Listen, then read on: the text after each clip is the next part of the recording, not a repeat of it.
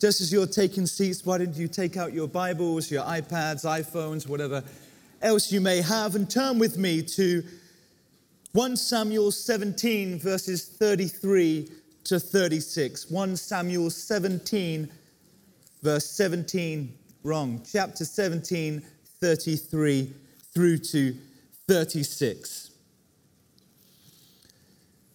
Don't be ridiculous, Saul replied. There's no way you can fight this Philistine and possibly win. You're only a boy, and he's been a man of war since his youth. But David persisted. I have been taking care of my father's sheep and goats, he said. When a lion or a bear comes to steal a lamb from the flock, I go after it with a club and rescue the lamb from its mouth. If the animal turns on me, I catch it by the jaw and club it to death. I have done this to both lions and bears, and I will do it to this pagan Philistine too, for he has defied the armies of the living God. Amen. I don't know about you over this summer. I'm not a huge cycling fan, if I'm honest with you, but I am a great fan of men and women of God, of discipline and rigor, and men and women who put themselves through what is necessary to get them to where they need to be. I've been catching a bit of the Tour de France that took place, and with great joy, Britain won it again this year. But it's not always been the case for the great British cycling team. Far from it until a gentleman named Sir David Brailsford became the head of the British cycling team in 2002. There was no record of success other than one gold medal in 76 years since the inception of the British cycling team. That soon changed in 2008 after Sir David took over in 2002, whereby they went on to win seven out of 10 gold medals available at the Beijing Olympic Games. Four years later, in the London Olympic Games, I'm sure you all remember it well, in 2012, they achieved the same fate seven out of 10 available gold medals. He then went on to lead the uh, first British professional cycling team, and Britain has won three out of the four last Tour de France. What a turnaround! What was the reason? You see, Sir David introduced a principle called the law of marginal gains. The law of marginal gains. He knew from the podium positions they aspired to achieve, that they wanted to attain, they would have to come right back to the granular detail of the today to bridge that gap. He decided not to solely think on the big, but spend a lot more time in the little that makes up achieving the big. He broke down everything, I mean everything, that comes to take place, to come together to become a professional cyclist. And what it means to perform on a bike. He aspired just to improve every small detail just by 1%. Just by 1%. And he believed an accumulation of all these 1% in the smaller details of the whole would come around to bring about great success. Some of the trivial insignificance you, you would think were things like looking at the aerodynamics, looking at the tightness of their shirts for optimum resistance and slipstream in against the elements. They looked at the mechanical truck where they serviced all their bikes. And they noticed that little small particles of dust were accumulating in the truck. And they thought these small particles of dust can make life and the mechanics of the bike harder to function in. So they painted the floor of the truck white, and thereby they could see when there was an accumulation of small particles of dust. Who would think a small particle of dust? What does that mean towards achieving a great gold medal in cycling? But he wanted to look at the minor detail. He called in professional surgeons to teach his team how to thoroughly wash their hands so they wouldn't get any illnesses or infections. They made it protocol that during the Olympics or during any professional games, they would not shake hands with one another of risk of transmitting infection. All these small details were accumulating. He said to, the, uh, to his racers, from now on, we're going to transport your own personal favorite mattress and pillow everywhere we go around the world because they thought just that 1% more better sleep accumulatively would bring about great success. He was a man of the law of small margins. He was a man who cared for the small details of today to increase and for it to accumulate to achieve the big, big picture of tomorrow, their dreams, their desires, and what they were aspiring to do. This desire to win, this small margins and the decisions and disciplines, although trivial, corporately accumulated, uncompounded further down the line to achieve the great fates that the British cycling team now are achieving. Not only that, governments, corporations are looking into this and they're looking at applying the law of small margins in their lives. How about yourself?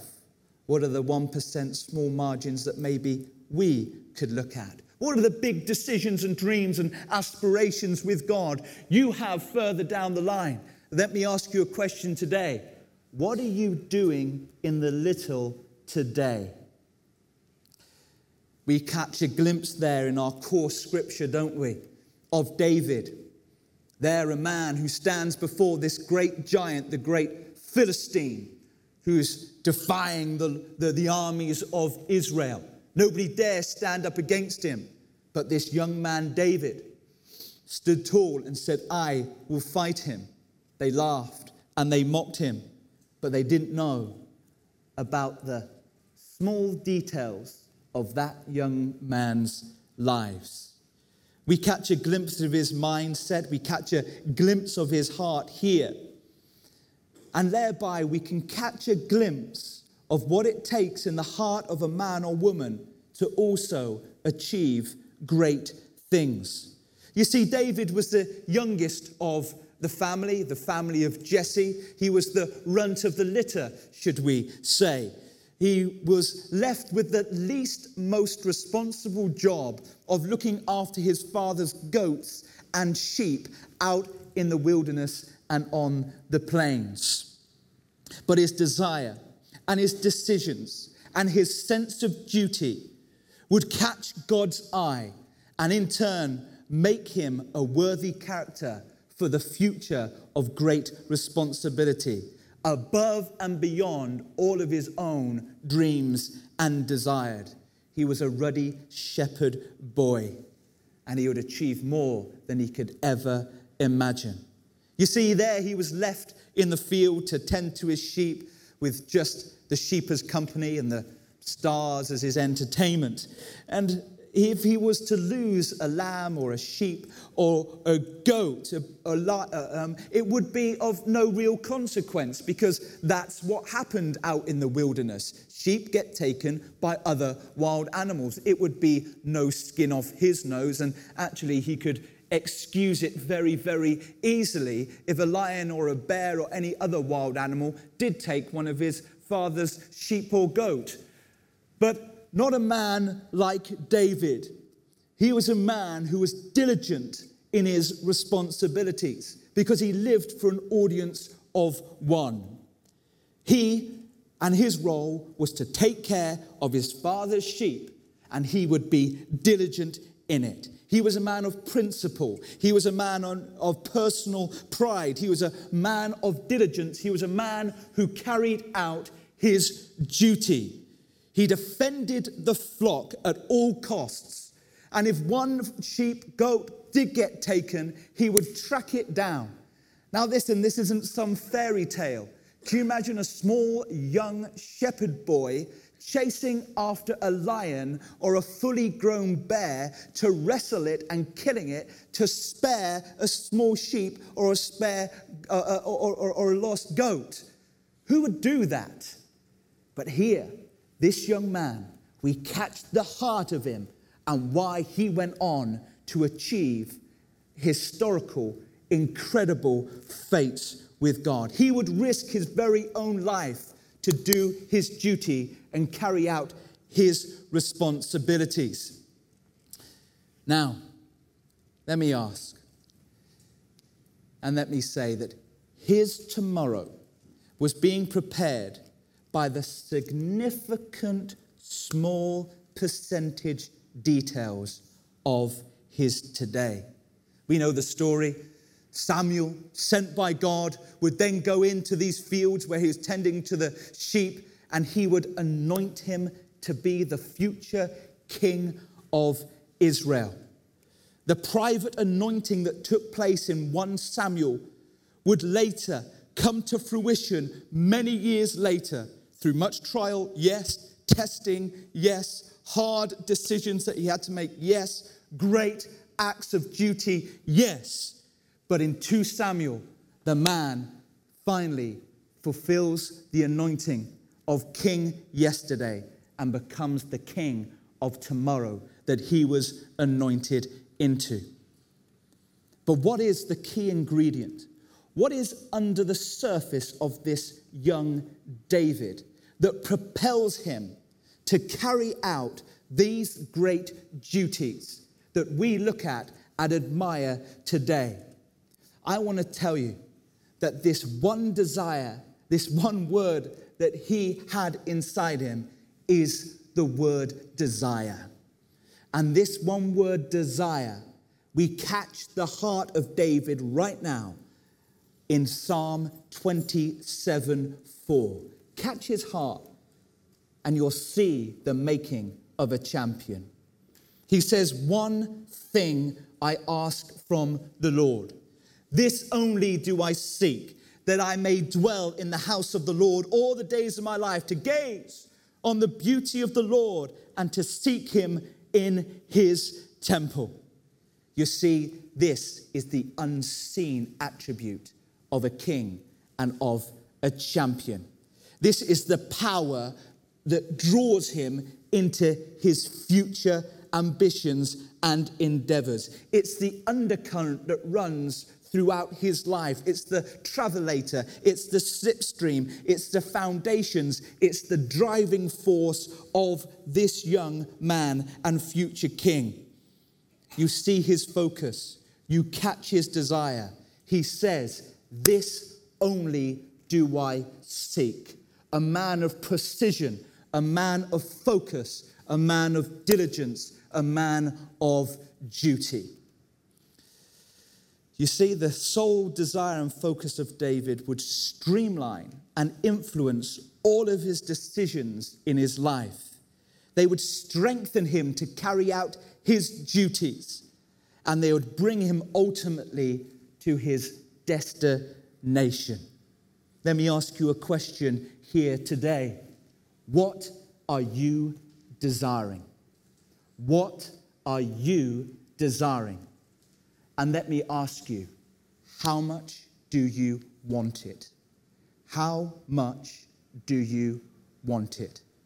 Because I tell you, how much you want it, how much you desire something will dictate the decisions that you will make in your life to attain it. And this is when your tomorrow starts being shaped by the very decisions that you are making today and the disciplines that you are applying to cultivate it. How much do you want it? What are you desiring?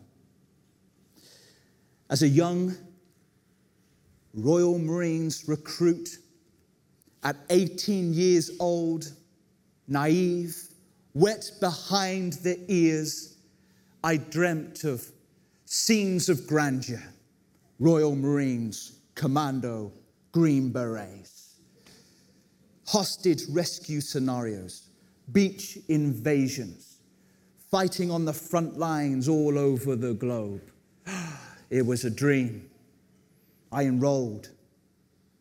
But I scratched my head and I was frustrated and angered to find myself in some strange uniform on many, many occasions stood on a parade square, having to stand still for hours.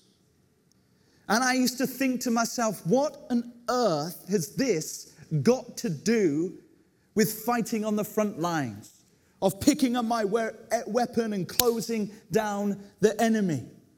What on earth is going on? I got so frustrated. I got so disillusioned, freezing cold, wet, stood still for hours and hours. What a pointless exercise, I used to think to myself. And then to make things worse, we would have to stand there, dead still, without a flinch. We were barely allowed to breathe because of the movement that that would give off. Head and eyes front, shoulders back, stood to attention as the drill sergeant meticulously went through every single recruit and looked at every part of that man's being, from the top of his head to the soles of his feet. One speck of dust on your beret, one small little scratch on your shoe, one crease not quite straight. What has this got to do with soldiering? He walks up to me. We've just had a week crawling around in the mud out in the fields. And he looks very closely right up to my face and he notices a small speck of dirt under my chin. He steps back with absolute disgust. Recruit Shimon, you dirty soldier. What is that under your chin? I don't know, Corporal. It's dirt. Royal Marines are not dirty. That is dirt. Now, run back to the accommodation you will pick up your mess tin, you will pick up a bottle of water, you will collect your flannel, you will collect a towel, and you will run back here quick, sharp, and that drain in the middle of the crave square, you're going to strip yourself down and you're going to wash yourself from top to toe in front of the whole parade square. Do I make myself understood? I had no other choice. Off I went hastily, thinking, What on earth is this all about? Give me strength. What has a speck of dirt got to do with front, fighting on the front lines? What a load of ridiculous.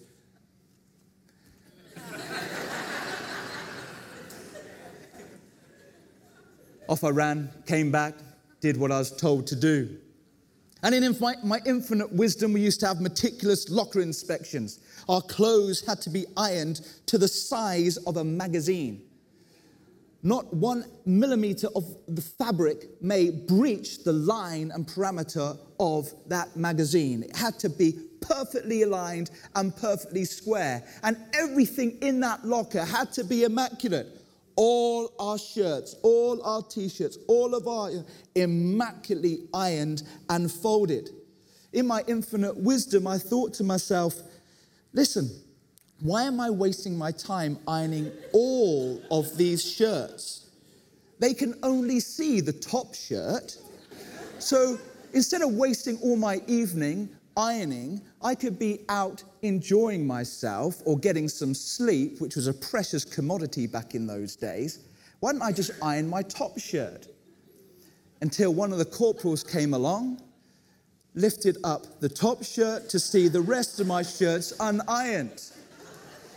The whole content of my locker found itself outside the window with talcum powder poured all over it. I would spend the rest of my night washing it all and ironing every bit of kit. Do you know what I quickly learned in those moments when I was suffering from cutting those short corners? I would find myself losing my weekend holiday. I would find myself on extra parades. I quickly learnt, Chris, why don't you just do what they tell you to do? First time and save yourself the aggro and the hurt later down the line. Small, finicky, irrelevant. What has this got to do with soldiering? What does the enemy care how long I can stand still for? What does the enemy care of my grooming habits? But I would very quickly come to see and experience the very minor, meticulous details that those men and instructors were weaving into us. You see, it wasn't about the ironing, it wasn't about standing still, it was about instilling in you a discipline, a focus, a resolve, a heart, a mindset that decides and chooses to do what's right in the moment. So later down the line, you equally will have the resistance, the discipline, and the sense of duty to do what's necessary of you. I would find myself many years later on a live mission in a small team having to establish an observation post to spy on the enemy. We would get so close under the cover of darkness, in amidst the enemy, that I could hear them talking at night. We were just a small four man team. Any flinch, any movement, anything out of line or out of kilter, wedged in an observation post, surrounded by two fronts of enemy, would pretty much be our end. I quickly learnt then the resolve, the discipline, and the years before of the simple, small details of a speck of dirt, of the ironing of a shirt, or standing still when I laid there that night in that observation post. It's not about the trivial, it's about the accumulation of the trivial to build up a mindset, to do what's right, to do what's necessary, with the long picture in mind when it matters most. My corporal would turn to me one day when he saw I was doing something wrong.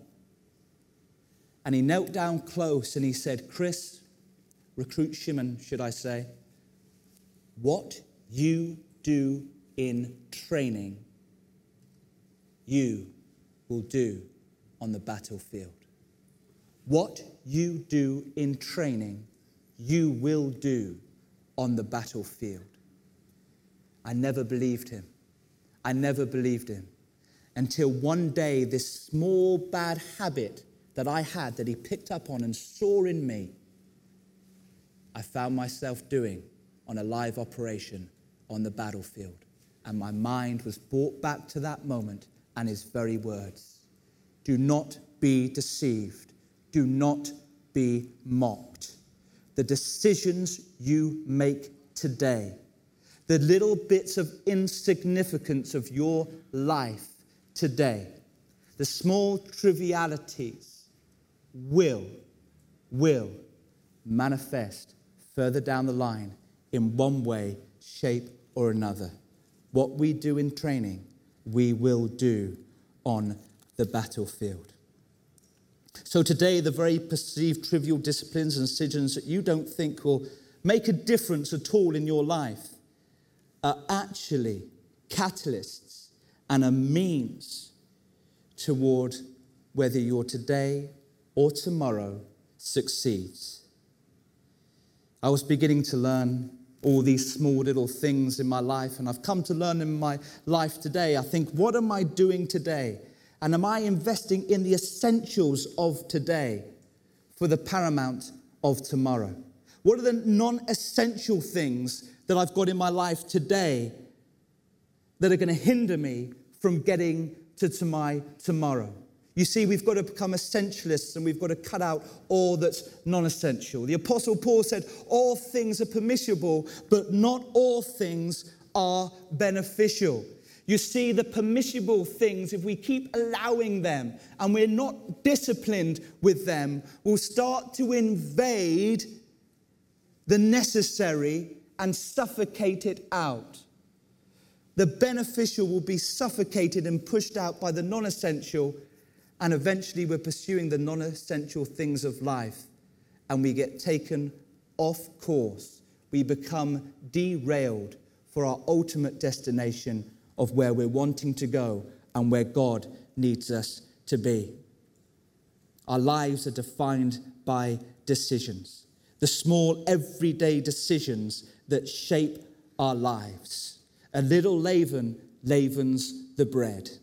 Small decisions every day in the very little will build towards your tomorrow. You see, it builds a state of mind, it builds a resilience, it prepares you. Then tomorrow we make the right choice and we forsake today's temporal affections. We become disciplined, we become focused, and we apply today's essentials and we begin to forsake the non essentials because we are people of desire who are focusing on our tomorrow today. I want to encourage you keep on track.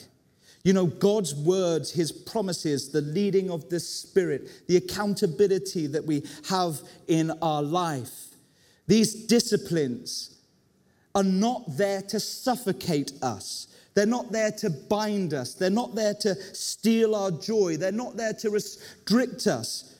But they're there to keep us and to channel us so we don't get derailed for the end picture in mind. Ultimately, we get to where God needs us and desires us to be. These disciplines, these focuses aren't there to hinder you, they're there to help you. They're the tracks that keep you on course and steaming into the fullness of the promises of God. Now we go back years later and we catch up with David. There he was. We know the story. He did stand up because the small details of his yesterday, intending to the sheep, would accumulate to him then, being able to stand up confidently with the power and desire of the living God through him to take out the Philistine giant. He would then build on from that great fate to become a great king.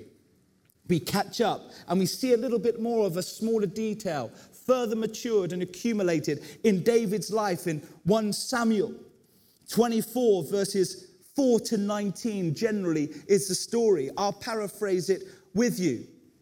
When David was having great success, he was being looked at by Saul and he became jealous of him. And he began to track him down and he began to try and kill him. This great man of Israel who went and defeated Goliath was now being kicked out from the community, ostracized, falsely accused, and threatened to be killed. He was separated from his wife, and he had a small army of 600 men that were loyal to him. And David finds himself in a cave hiding from the armies of Saul, trying to track him down and kill him. But Saul goes into the cave. They say he had a call of nature. But in the quiet of that cave, David and some of his men were further back. They were quiet. They were scared. They're being tracked down in excess of 3,000 of Saul's men. They were a small number. He was angry with David and wanted nothing more to kill him. And then his men said to him, Look, God has put Saul into your hands, David. Now is your chance to kill him. David draws his knife and he walks towards Saul. Can you imagine the anger, the emotion that David has in his heart towards Saul, to what he's done for him? Ripped him away from his family, falsely accused him, all the accusations against him, personally tried to kill himself when David has done nothing wrong whatsoever. And he goes down to Saul. And all the flesh in him, I'm sure, was going, I'm going to put an end to you once and for all, and me running from cave to cave, hiding from you. But the discipline of the man, the focus of the man, the diligence of the man, the caring of the 1% details of the accumulation of his life brought him to a defining decision, a moment in his life. Because if he chose to kill Saul in that moment, the trajectory of his life would have been far, far different. But in that moment, against his affections, against his desire, he chose not to cut and kill Saul, but at minimum, just take a part of his robe. He spared his life. He would have had the full support and he could have probably very well got away with killing Saul in that moment. But he said, and he knew the principles of, of God above any other human affection or any other prayer group pressure from external forces and said, No. He made the decision of a man of diligence and discipline and said, No, I shall not touch God's anointed, a principle of the kingdom that he chose to stand on and stand by. The discipline, the self control, the restraint that had been formed in the seemingly trivial of his life in the field tending the sheep was now being amplified in the defining big decisions and moments of King David's life. I want you to write this down. I want you to put this in the forefront of your mind. Do not sacrifice what you desire most for what you want now. Do not sacrifice what you desire most for what you want now the measure of your desire will define the decisions and disciplines you will live in tomorrow. I'm going to ask the worship team to come back right now.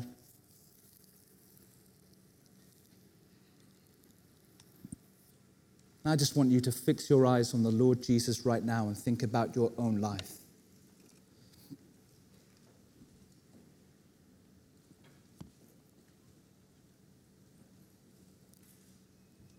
And let me ask you again how much do you want it? We want to stoke that desire that lives in each and every one of us by the power of the Holy Spirit, those who have given their lives to Christ. The Bible speaks to us and tells us to fan it into flames, to stir it up so that our desire burns strong in our hearts, that we become men and women of principle and of focus. So, when it's necessary, we are men and women who commit to the necessary Christ like decisions and disciplines that are required of you today. They're going to shape further down the line what you desire most. There's a group of men and women here tonight, today, this afternoon. They're wanting to fan that desire ever more inside of you. But I'm also very sensitive and I'm also very mindful here this afternoon that this may not be an easy message to hear because you're sat here today looking back on your yesterday, and today you're living in those fruits that you made previous, that you're living in today.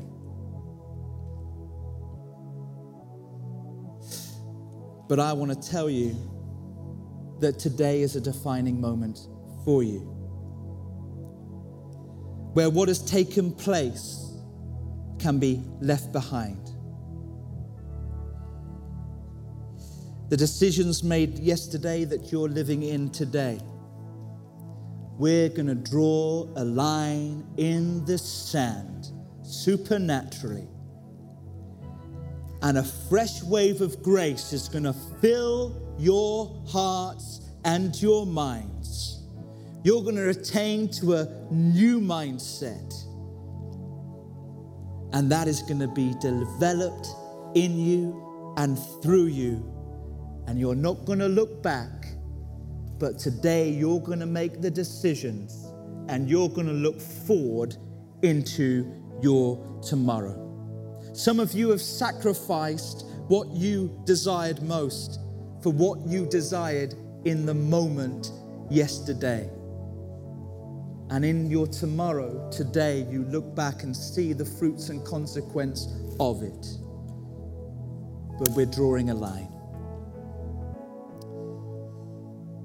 I want you to be encouraged. And I want you to take a leaf out the Apostle Paul's life, who also made some very poor decisions in his past life that was shaping his today life. But God came and drew a line in the sand on his life, began to change his heart and mindset, and he began to run into the future. He said these words, and I believe he'd say these words to you today to encourage you likewise. My dear brothers and sisters, I have not achieved it but I focus on this one thing forgetting the past and looking forward to what lies ahead. We're forgetting the past, we're looking forward from a fresh foundation of grace. I want you to draw strength from the Apostle Paul again, speaking in Romans 8, where he says, and we know that God causes everything to work together for good of those who love God and accord according to his purposes. Not only is a new line being drawn, but God is actually going to use all that you think is a disaster yesterday that you're living in the fruits of today.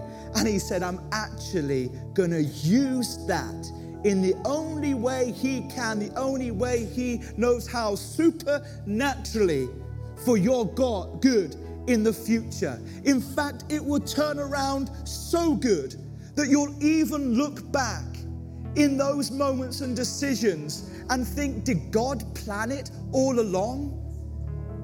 That's the miraculous work of the living God. When we turn our hearts back to Him, when we repent of the past, and we fix our eyes, trusting in His grace, into the future.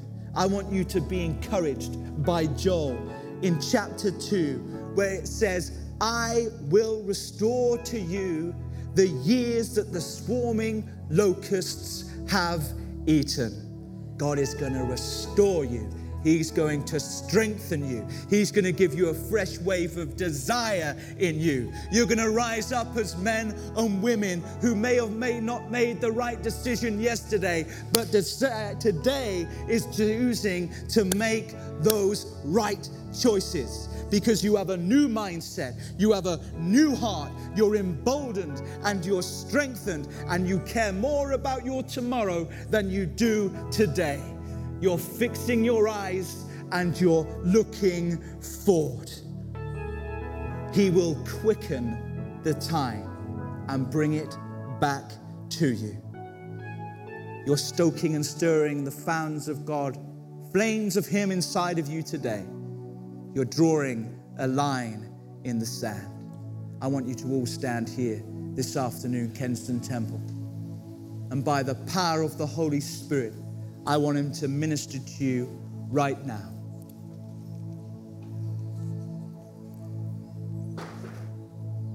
David was bold in his actions.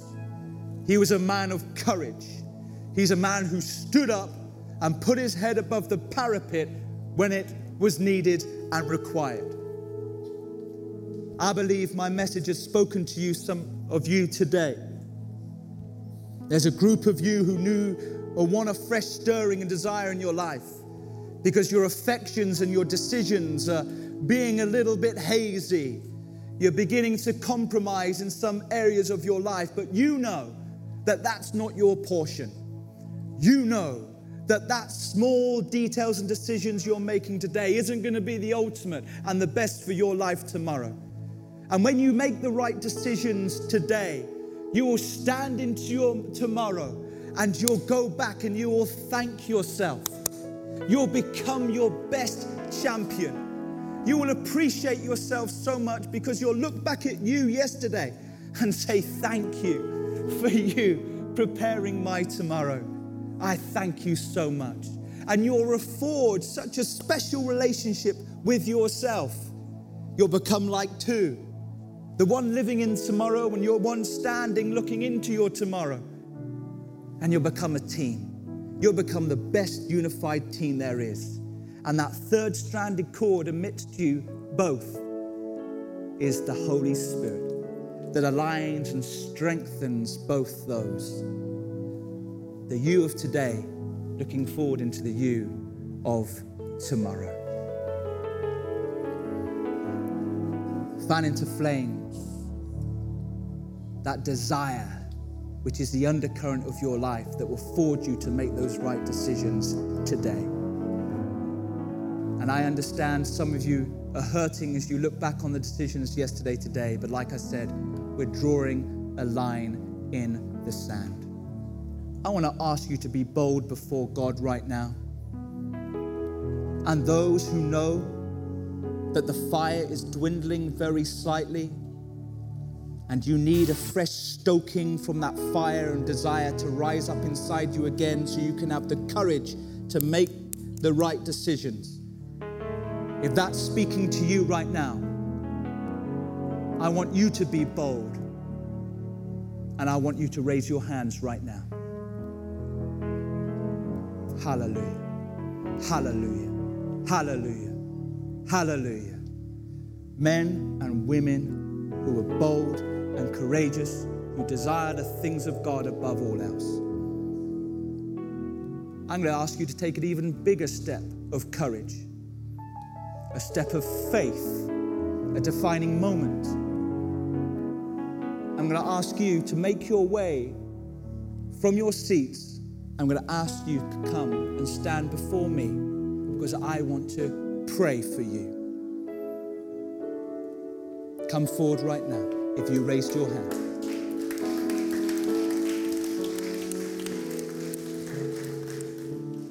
Hallelujah.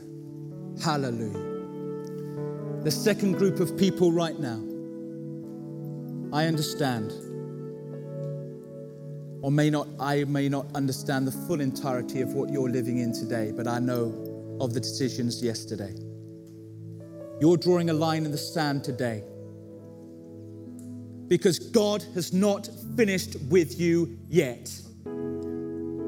If that is you, I also want you to be bold right now before the living God and lift your hands right now and declare as a signal that I'm drawing a line in the sand. If that's you, raise your hands right now.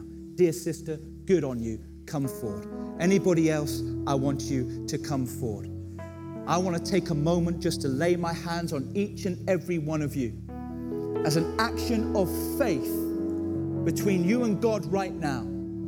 That there's going to be a fresh stoking of fire in your hearts today to make the right decisions according to righteousness and into your tomorrow. And for those who have drawn a line in the sand today, I'm going to ask the worship team just to lead us into song right now for those who have stood there on.